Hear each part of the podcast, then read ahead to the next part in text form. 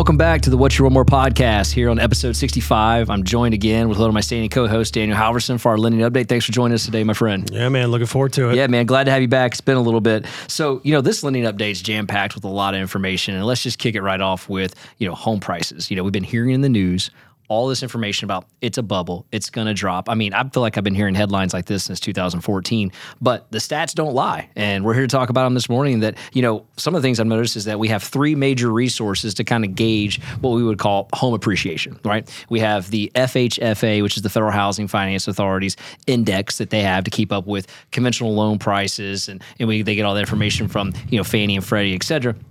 And then we also have, you know, CoreLogic, which we'll talk a little bit about. And then we have the Case-Shiller index as well, which is kind of, you know, the gold standard, if you may, is what they call that on there. And that represents all transactions. Um, and we'll get into that here in a minute. So why don't you kick it off and kind of walk us through that? Hey, listen, it doesn't look like home prices are going down, and it doesn't look like the news is really kind of telling us the truth here.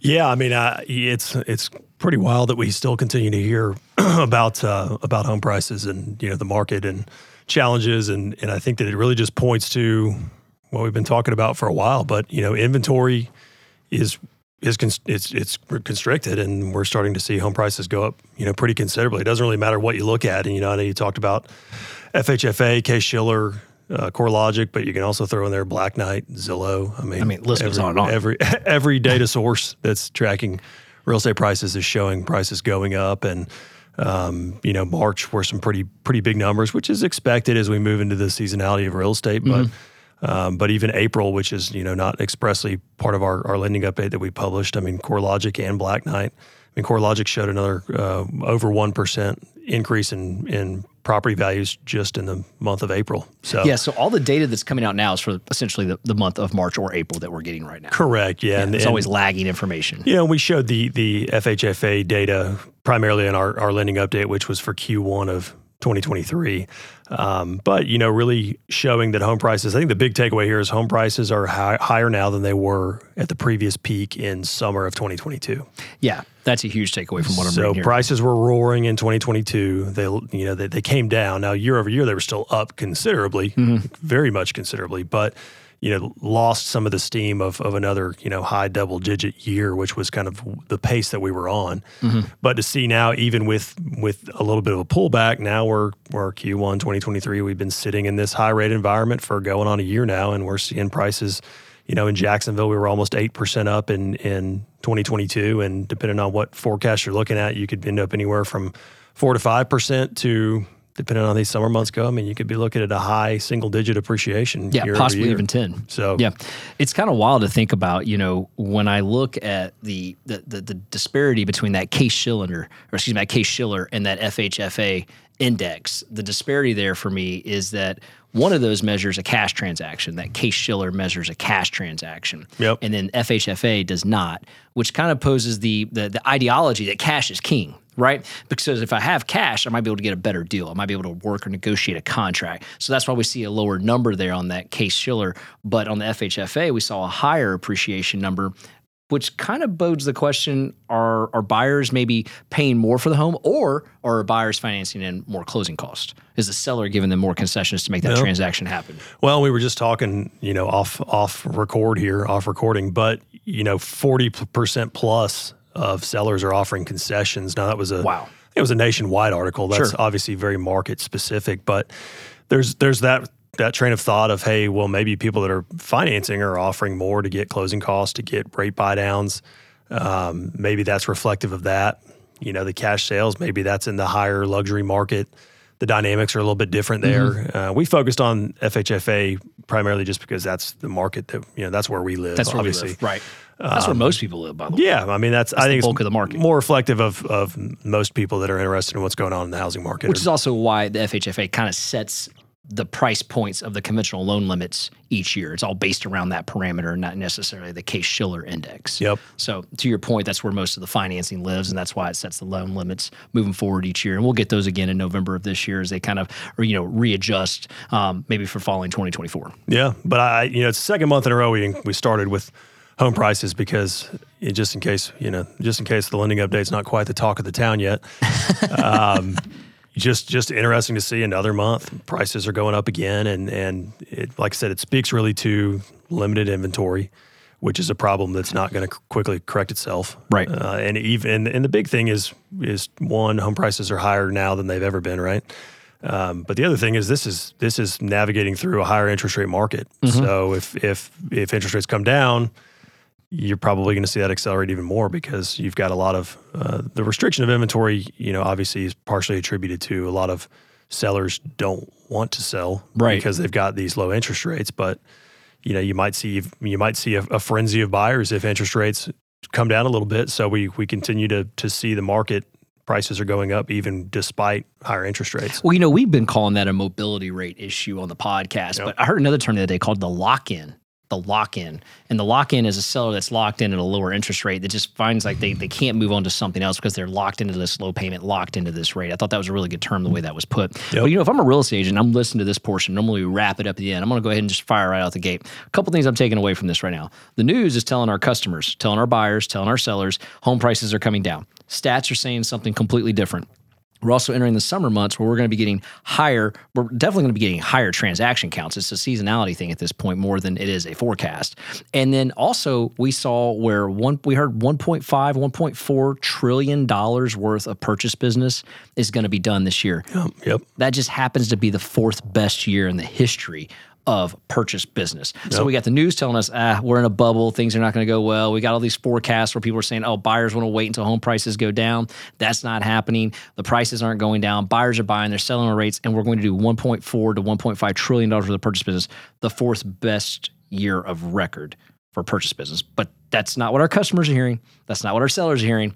And that's not what a lot of real estate agents in the business are hearing right now. I think that's really important. You take that away from this section right now. Yeah, and we're also seeing a lot of situations where home goes on the market, multiple offers, Yes. under contract in 24 hours, and once again, you know that's not necessarily indicative of every market or every listing, but um, you know we're back to a market where you can put a house up on Friday and be under contract over the weekend with with multiple offers. So it's just as inventory remains to be you know remains constricted. I mean, we're going to continue to see prices accelerate. Yeah. And I mean, I think to kind of just bring this down to our audience, because I think this is really important. Housing is a necessity. You have to have a roof over your head at some capacity, right? Would you say a refrigerator is a necessity as well? I would say so. Yeah. Yeah, I would think, I think it would be. A refrigerator is a necessity. So, what happens if all of the refrigerator makers went to making a tenth of the amount of refrigerators that they were making? And there's a limited amount of inventory at all the appliance department stores. Are those prices going to go up or are they going to stay steady? Either going to go up or we're going to see a lot of canned goods. They're going to go up. We're going to see a lot of canned goods, right? Great point. Or how about this? How about this? Are people going to resell the current model they have that's working for a higher price than what they paid and maybe Right. go buy a new one that has availability to add more money to, right? Yeah. I mean, there's all kinds of things you look at. But when people tell me that housing is going to go down, they are completely discounting the fact that the supply involved in that equation is at an all time low based on the amount of people looking to buy. And I think that's just so overlooked and it's so underrated in the equation of the argument of home prices are going to come down. Yep. And so to me, it just, it just baffles me, which kind of leads us to our next thing is that. You know, um, in Florida, we've got some of these special, basically Florida home buying programs, and we just got a boost to that program, allowing for higher income limits on the loan applications. You want to kind of break that down for the audience? Yeah, so and we'll we'll touch on the broader theme here of, of, of this, but specifically, this is good news for first time home buyers. So we we talk a lot about affordable housing. It's something we talk about not just on this podcast, but you know at, at Bank of England, the lending update. There's generally something in here that has something to do with affordability. Sure. And uh, new new income limits have been announced for those programs, and you know, basically the takeaway is depending on the program, the income limits are different. We'll obviously put that information in the show notes, but income limits went up from anywhere from 10% to over 20% from last year on some of these programs.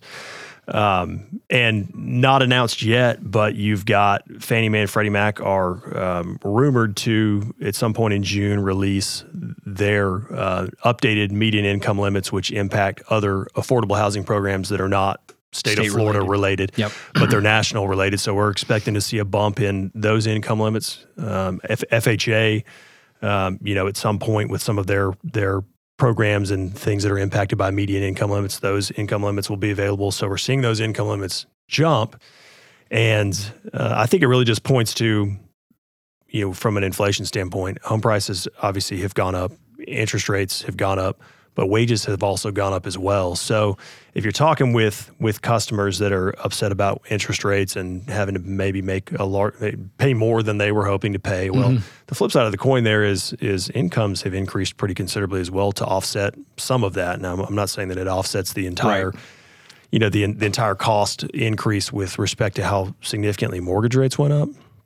But uh, you start looking at factors that are that are impacting affordability, and incomes are are going up at a pretty considerable rate, and they have, which is reflected in 10 to 20 percent increases. I mean, there are years where these income limits don't change at all. Correct. In the past, there are, there are years when those income limits change by you know thousand dollars, but now we've got 20 and then 20 percent. Yeah, we've got 30 percent in two years. We've got 20 20 plus thousand a year in additional income for these programs. So now you've got you know, pretty much across the board, six figure incomes can get first time home buyer assistance. Yeah, I think it's phenomenal. Again, I'm going to back up here and I'm going to say if I'm a real estate agent, here's what I take away from this section. Right now, I got a customer that's complaining, if I'm a real estate agent, complaining to my lender, hey, I'm not okay with where rates are today. I didn't want, I'm, rates have jumped on me. I want a lower rate. I want a lower rate talk to the audience a little bit about the the sophistication of using, if you qualify, right, this bond program in Hometown Heroes, because these are municipalities that they've sold earlier and they've secured lower rates.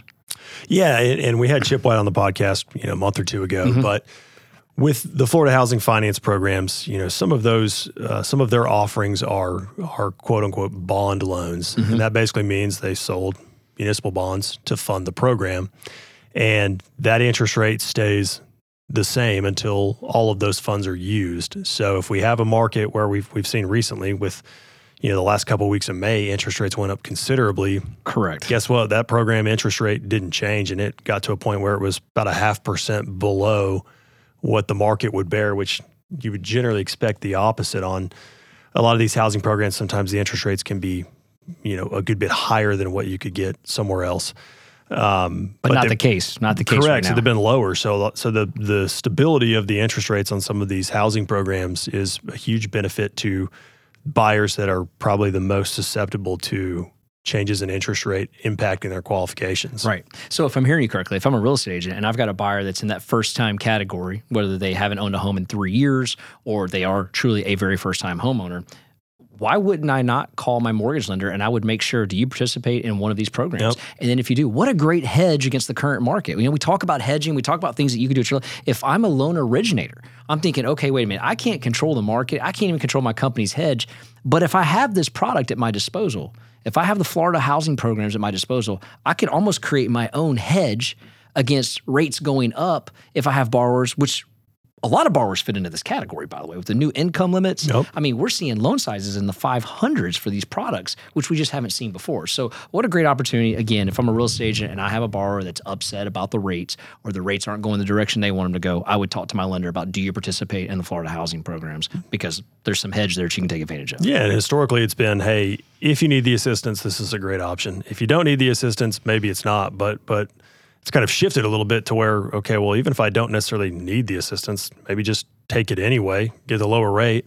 Yes, that money has to be repaid, but if you're putting it all on the down payment, then it's a net it's a net sum zero at that point. Correct. So yeah, it's a it's a great thought of how can I get the best interest rate possible. And if I'm hearing you correctly, you don't even have to use the assistance, right? You could just do the loan without the assistance. Is that right? Well, and very there are some there are very few exceptions to that, but okay. but a good number of these programs you would have to take the gotcha. assistance. But if, but once again, if you have the money otherwise, you could use that money all towards the down payment. Or if you can negotiate the seller to pay some of the closing costs, you could take that assistance and put it all on the down payment. Gotcha. So okay. you're, you're, even though that sense. money has to be repaid, it's going to be it's it's being paid down on the principal. So it's not like you're coming into a property under equity. Yeah. As opposed to if you were using that money, you know, split between down payment and closing costs. Yeah, and I know that's a lot of details for the audience. What I think the point I just want to hammer home is what a great opportunity to hedge against a rise in interest rates yes. if your lender, such as Bank of England, participates in something like this. That's really important. So from a real estate agent's perspective, make sure you've got this tool in your toolbox for your buyers as they don't, you know, as this rising rate environment can kind of have them in the crosswinds of that, and that's just not fair to them. So what a great opportunity.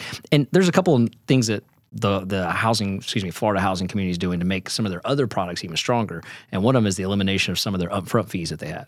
Yeah, that's really been the the knock on. If you, if you're if there was going to be a knock on some of the Florida housing programs over the years, it's closing costs are higher. Um, and basically, historically, that's been most of those programs carry a 1% loan origination fee. So mm-hmm. 1% is 1% of the loan amount. Right. And it definitely eats into the assistance. You know, if you're buying a $300,000 house, you got a $3,000 fee right off the top. So if you're getting ten thousand dollars, well, thirty percent of that's out. been eaten yeah. up. So, but essentially, July first, that's being completely removed. And once again, a, a big step up from the Florida Housing Agency to recognize, hey, our mission is affordable housing. How do we make these programs more accessible? How do we make them more beneficial? So to find a way to make this program work without that 1% origination fee, now you've got a program that's closing cost wise is less than a non housing program. Mm-hmm. So because you're also exempt from the mortgage documentary stamp and the intangible taxes. Yeah. So now you've got a program where the closing costs are actually lower than you could get without this program. So, uh, just a, I mean, like I said, just a big win, and, and kudos to the Florida Housing Agency for recognizing, hey, if we want to make this program maximize the benefits, this is the best way we can do that. Yeah, no, I love it. And I think it's fantastic. And as we kind of move into the last portion of every lending update we do is the old like, oh my gosh, talk to me about rates. What's going on? I mean, at this point in your career, how many times do you find yourself talking to someone, not necessarily about the rate product, you know, for, that a customer could achieve, right? Or that the loan officers can present to a customer, just in general to people about mortgage rates? Yeah, it's funny. The first, you know, 10 years in the business was, well, interest rates are going to go up at some point, guys. Take it, take advantage, right? right? So that we spent the first first uh, 10 years saying, well, rates are going to go up and we we that wasn't wasn't happening, you know. So well, maybe this ride will continue forever, but now the conversation has shifted to like you said, I think the general public has a lot more questions about what interest rates are doing. Why are they doing that? How do I know when to lock a rate? How do mm-hmm. I know how to navigate this? So we find ourselves a lot more looking at interest rates, trying to figure out the why, you know, trying to maybe project what the future holds. And it's been a little bit challenging, I'd say, over the last 90 days because I think a lot of what we still anticipate is going to happen just hasn't quite happened yet. So uh, we yeah, thought it's been pushed down the road. I mean, eventually, you know, a lot of the forecasts that we're saying hasn't happened in the time frame anticipated. It's going to happen. Like it's, it's almost guaranteed it's going to happen. But now it's just that timeline has been stretched, yep. and there's been some things that have happened that have caused that. You know, obviously the the way just most recently the debt ceiling. Like yep. you don't forecast yep. that happening and what happened there to kind of cause and drag that out, but it did. And so there's certain things that have gotten in the way and delayed some of the inevitable that we're talking about. Yo, thank you so much for choosing us today. We're definitely not done with our podcast, but we are going to take a really short sponsor break and then we'll get right back to the show. I've been in the lending business for 20 years. I've seen many different lenders. During those 20 years, I recognized there's a difference between being an originator and an advisor. And the team at Bank of England is full of advisors. They take their time to understand your needs, they take the time to structure a mortgage for you and your family and I cannot recommend them enough. If you're in the market to purchase a home, maybe it's a second home, maybe it's an investment property, or you're looking to refinance your current property that you live in, take a minute to work with the advisors at Bank of England Mortgage. They're a nationwide lender, and you can find your local branch at boemortgage.com. www.boemortgage.com. Because it's more than loans, it's people. Thanks so much for letting us give a shout out to our sponsor. All right, now back to the podcast. Well, let's talk about just you know the month of May as an overview. From April to May, we saw rates go up. Throughout May into June, we saw rates go up again. They went from basically 6.73 to um, you know 6.88. I think was where the month ended. Okay. And um, first and foremost, let's talk about inflation, which is kind of where we've we've focused a lot of our rate conversations. So in May, May 10th, the CPI Consumer Price Index inflation reading came out. We got good news again. So headline CPI saw inflation go down below five percent, a whopping 4.9. Uh, so, but we're inside of we're inside of five percent. You yep. know, inflation peaked in June of 2022 at 9.1 percent. So, I like to continue to give that perspective. We've cut it. You know, we're, we're ver- on the verge of cutting it in half, right? Yeah, and and you some could argue that what the Federal Reserve has done is starting to show up. Absolutely, so that's what you're starting to see. You're starting to see. Absolutely, you're starting to see the tightening policy show up, which is causing that decrease. There. Absolutely, and you know, core core CPI, which first time listeners, you know, core CPI just takes off food and energy costs. Mm-hmm. Uh, but that went down as well. Uh, went down from 5.6 to 5.5 percent. So we would consider that to be all in all a, a win, generally speaking.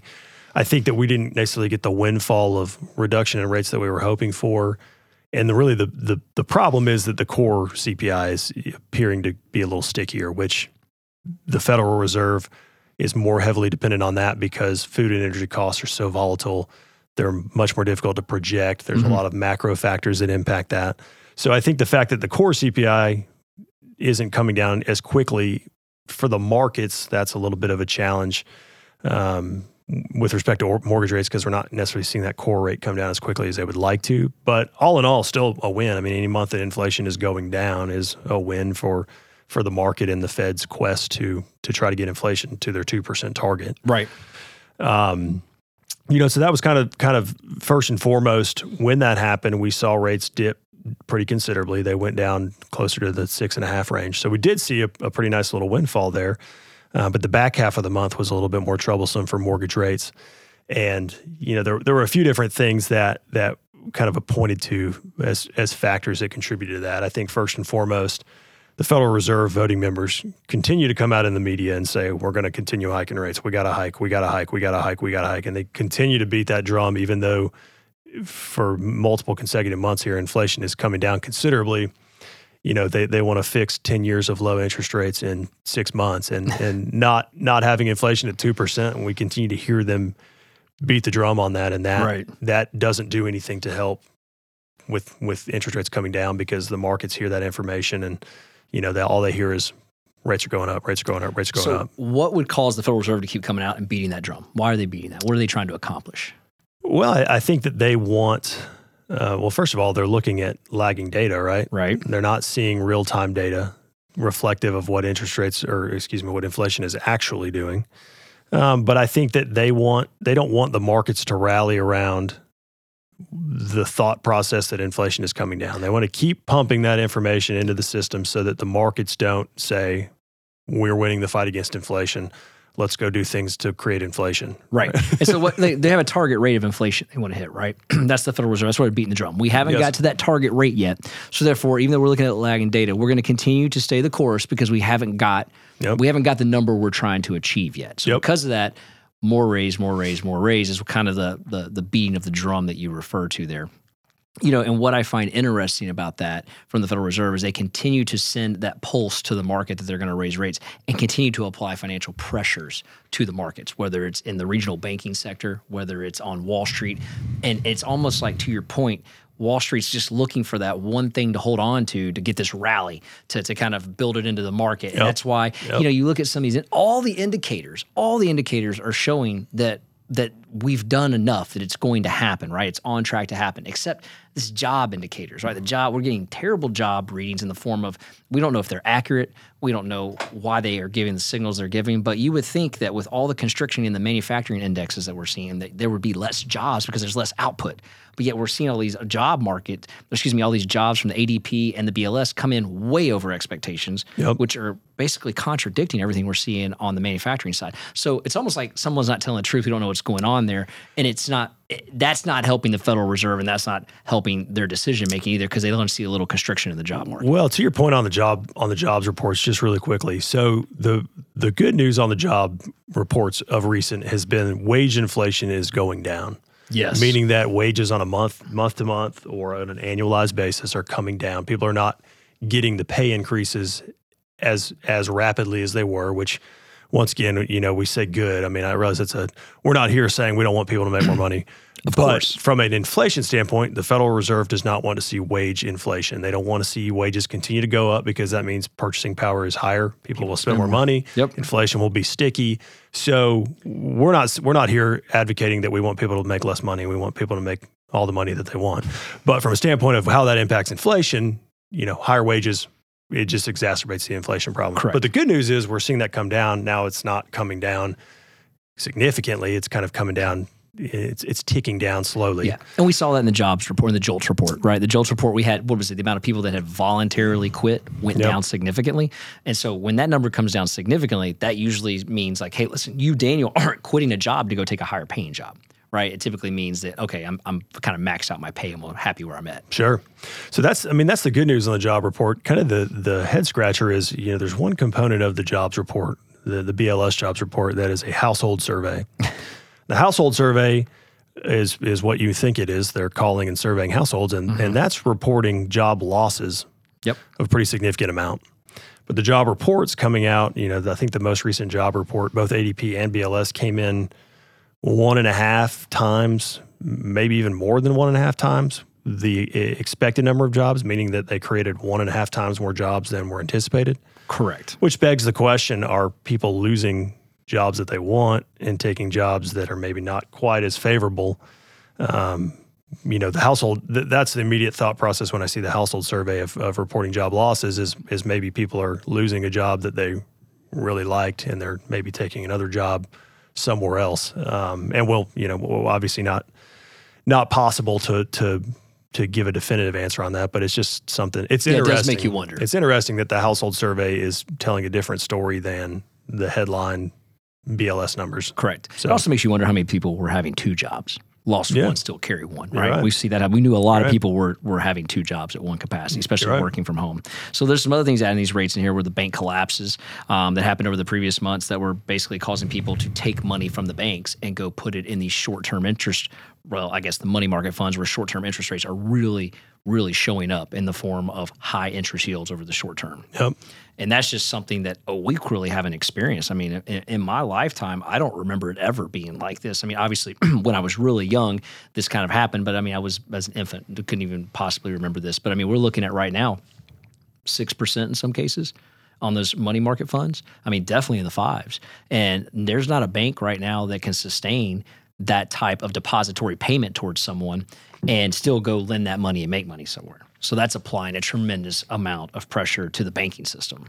Yeah, to, to your point, I mean, you can take your money out of a checking account right now and go make five plus percent in a money market liquid fund, which is, know, I remember a, a And year. you don't need FDIC insurance for that. Right. I remember a year ago we came on here talking about I bonds and you know the Mm-hmm. seven, eight, nine percent yields, and it was like, man, this is crazy, right? Right. Uh, but you at least have to lock your money up in that, and you have to keep it in there. Now you can go move your money into something making, like I said, five plus percent. That's liquid. Um, so it's you know, it's interesting, but but to explain why that's impacting mortgage rates specifically, people are moving their money out of checking account. You know, if I bank at ABC Bank, I'm moving that money out of checking. And I'm moving it into a money market fund, which is not a money market account at that bank Right. is a money market fund, uh, an investment fund where I'm, I'm pulling, putting that money in there, um, and it's still liquid, but it's you know it's it's technically money invested. But I'm pulling it out of a bank deposit. I'm putting it into another vehicle, which means uh, banks are losing deposits and they're losing the ability to go out and and write new loans. You know, and and to bring that home on how that's impacting mortgage rates as they're losing deposits, we talked about this with you know with with Silicon Valley Bank and and some of the backlash of that. But essentially, banks are having to sell assets to raise capital to make up for the lack of deposits. So what are they doing? A lot of them are selling ten-year Treasury bonds, Yes. and the excess supply of Treasury bonds is coming not just from that, but also keep in mind the Federal Reserve is doing quantitative tightening. So for the last, the better part of the last ten years, they were buying treasuries. They were they were keeping the price uh, or the yield on the ten year treasury low because they were buying a lot of them. Now I know they stopped buying them, but as these treasuries mature, they're flooding the market with them. So they're not reinvesting that money at least in, in you know buying bonds as they come off the balance sheet. So you're you've basically got banks flooding the market with ten year treasuries. You've got um, the Federal Reserve's balance sheet coming off and, and we're, we're releasing additional um, supply of, of 10 year treasuries into the market, which basically at that point, investors are going to say, hey, if I can buy a 10 year treasury at 3.7, 3.8%, I'm going to buy that instead of buying mortgage backed securities. So, Because that's guaranteed by the government. correct. Yeah. So, I could maybe I can make a little bit more on mortgage backed securities, but there's also risk, right? Yeah. People don't always pay their mortgages on time. Right. So you know, I know that's kind of in the weeds a little bit, but it's it's an interesting thing that that it's a dynamic that we couldn't have possibly predicted happening that is impacting mortgage rates coming down. Well, typically, I mean, when you yeah, you would never have thought that. You know, at some point, there's not this flood of ten-year Treasuries on the market, and it's a more attractive instrument if you're trying to build an asset that is risky, less riskier, right, than a mortgage-backed security. Sure. And also coupled with the fact that the debt ceiling that we just recently saw where an agreement took place. And let's face it, it was to suspend the debt ceiling for two years, right? Where the budget can't go up by more than 1% in certain categories except military. The budget's currently 2 trillion. It's going to go up. But who cares? The debt, lien, debt ceiling is suspended, so it's going to pass through through 2025. How do they create the issuance of new money? Going to issue more bonds. they're going to issue more treasuries, right? So the market's going to continue to be flooded again with that. So it is a compounding effect that takes place there. And the market's not stupid. They already know that. They're pricing that in. You're starting to see that in the, in the measures that are showing up right now. But it does add to the conundrum that we're seeing in the mortgage rate market itself. Yeah, I mean, generally speaking, a 10 year, it sits at about 3.7 as we talked today. Mm-hmm. That would generally yield a, uh, a, the correlation would be mortgage rates in the mid fives. Absolutely. History would- shows us this is not the first time we've been at 3.7, right? On Yep. a 10 year treasury. That rate correlates to 5.75, Yep. right? Not not 6.7, 6.83. Correct. So when, when we talked, this was a while ago, we talked about the spread between the 10 year Right. and mortgage rates is significantly elevated. There's a lot of room for that to come down as inflation hopefully continues to come down. But the, the dynamic that we didn't foresee is this flooding of supply of 10 year treasuries in the market. Generally speaking, with a normal supply of those, as the as the demand for those goes up, the yield comes down. So then people start buying, or, or say investors rather, started buying mortgage-backed securities. But now the supply is being flooded to the point where ten-year treasuries are are in excess, and you Yep. can continue to get them at attractive yields. So it's just something that it, it will sort itself out. This will you know normalize a little bit. We we have not changed our stance, that we think the mortgage rates are going to come down. But there's just some factors in play right now that are making that a little bit challenging, and that's just another you know another another thing that there's no way that you could possibly project, but it is certainly a drag on mortgage rates right now. Yeah, you you just illustrated something so eloquently. I want to point out the supply demand, the reversal of what we were just talking about. There's too much supplies of the treasuries in the market, not enough demand for it. So because of that, you're starting to see the weakening of mortgage interest rates by the increase of them, right? So they're having to create more demand by making the yields higher. And so that's the challenge that we're seeing happen right now. And the the impact of that is higher interest rates. It is a temporary impact because eventually the supply demand will meet um, will meet at a more even ground than what it's doing right now. But as of now, the the the the impact of that is higher mortgage interest rates. Absolutely. And the last thing that really sent some shockwaves interest rate wise in the month of, of May was the debt ceiling stuff. So, you know, essentially the debt ceiling impacts the financial markets in general because they start to price in the risk of, well, what if the federal government defaults, right? Right.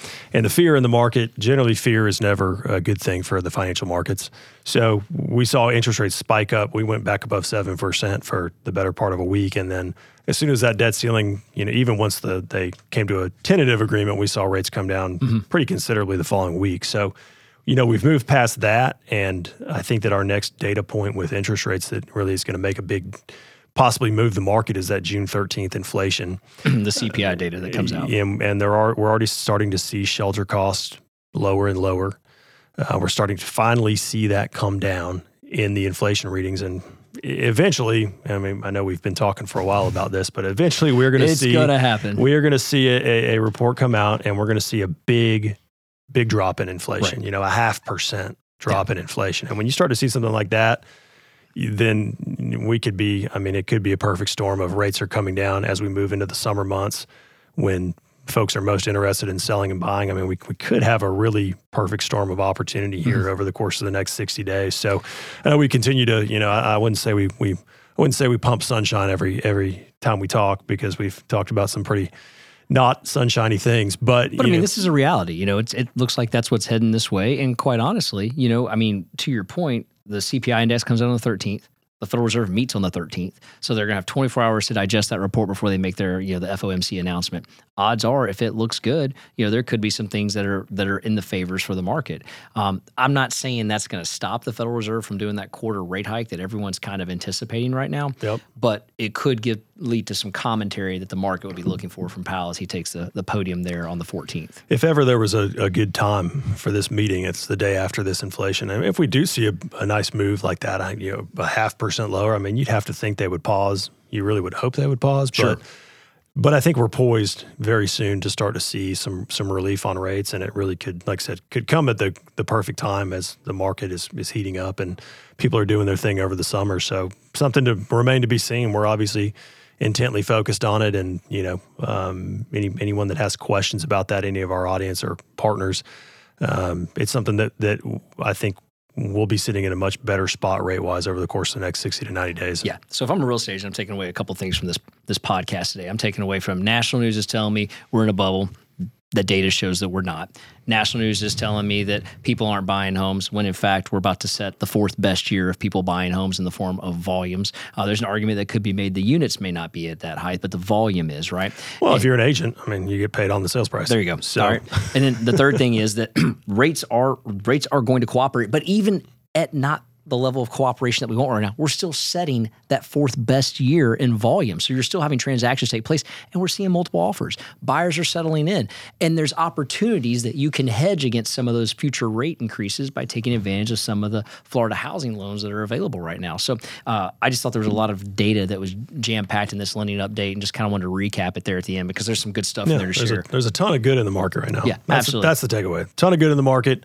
Interest rates may help us out a little bit further, but even all interest rates aside, you know, business is getting done. Business There's a lot of stuff to be had out there. Don't let the news fool you. Don't let the Debbie Downers fool you. Take advantage of what the game gives you right now. And there's a lot of good going on. Probably fourth best year you're going to see in real estate right now. But if you listen to the headlines, they make you think it's doom and gloom. We're in 2008 all over again.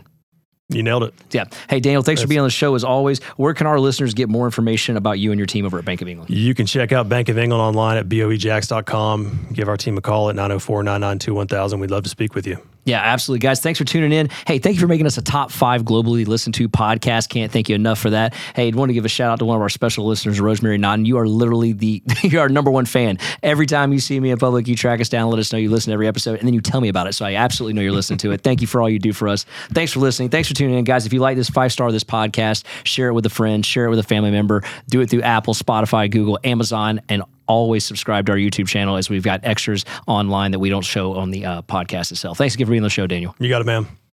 I got one more shot, I'm gonna make it. One more chance, I'm gonna take it. I meant it when I said it, now it's time for me to do it. I got one life to live, so I put 'em all into it, yeah.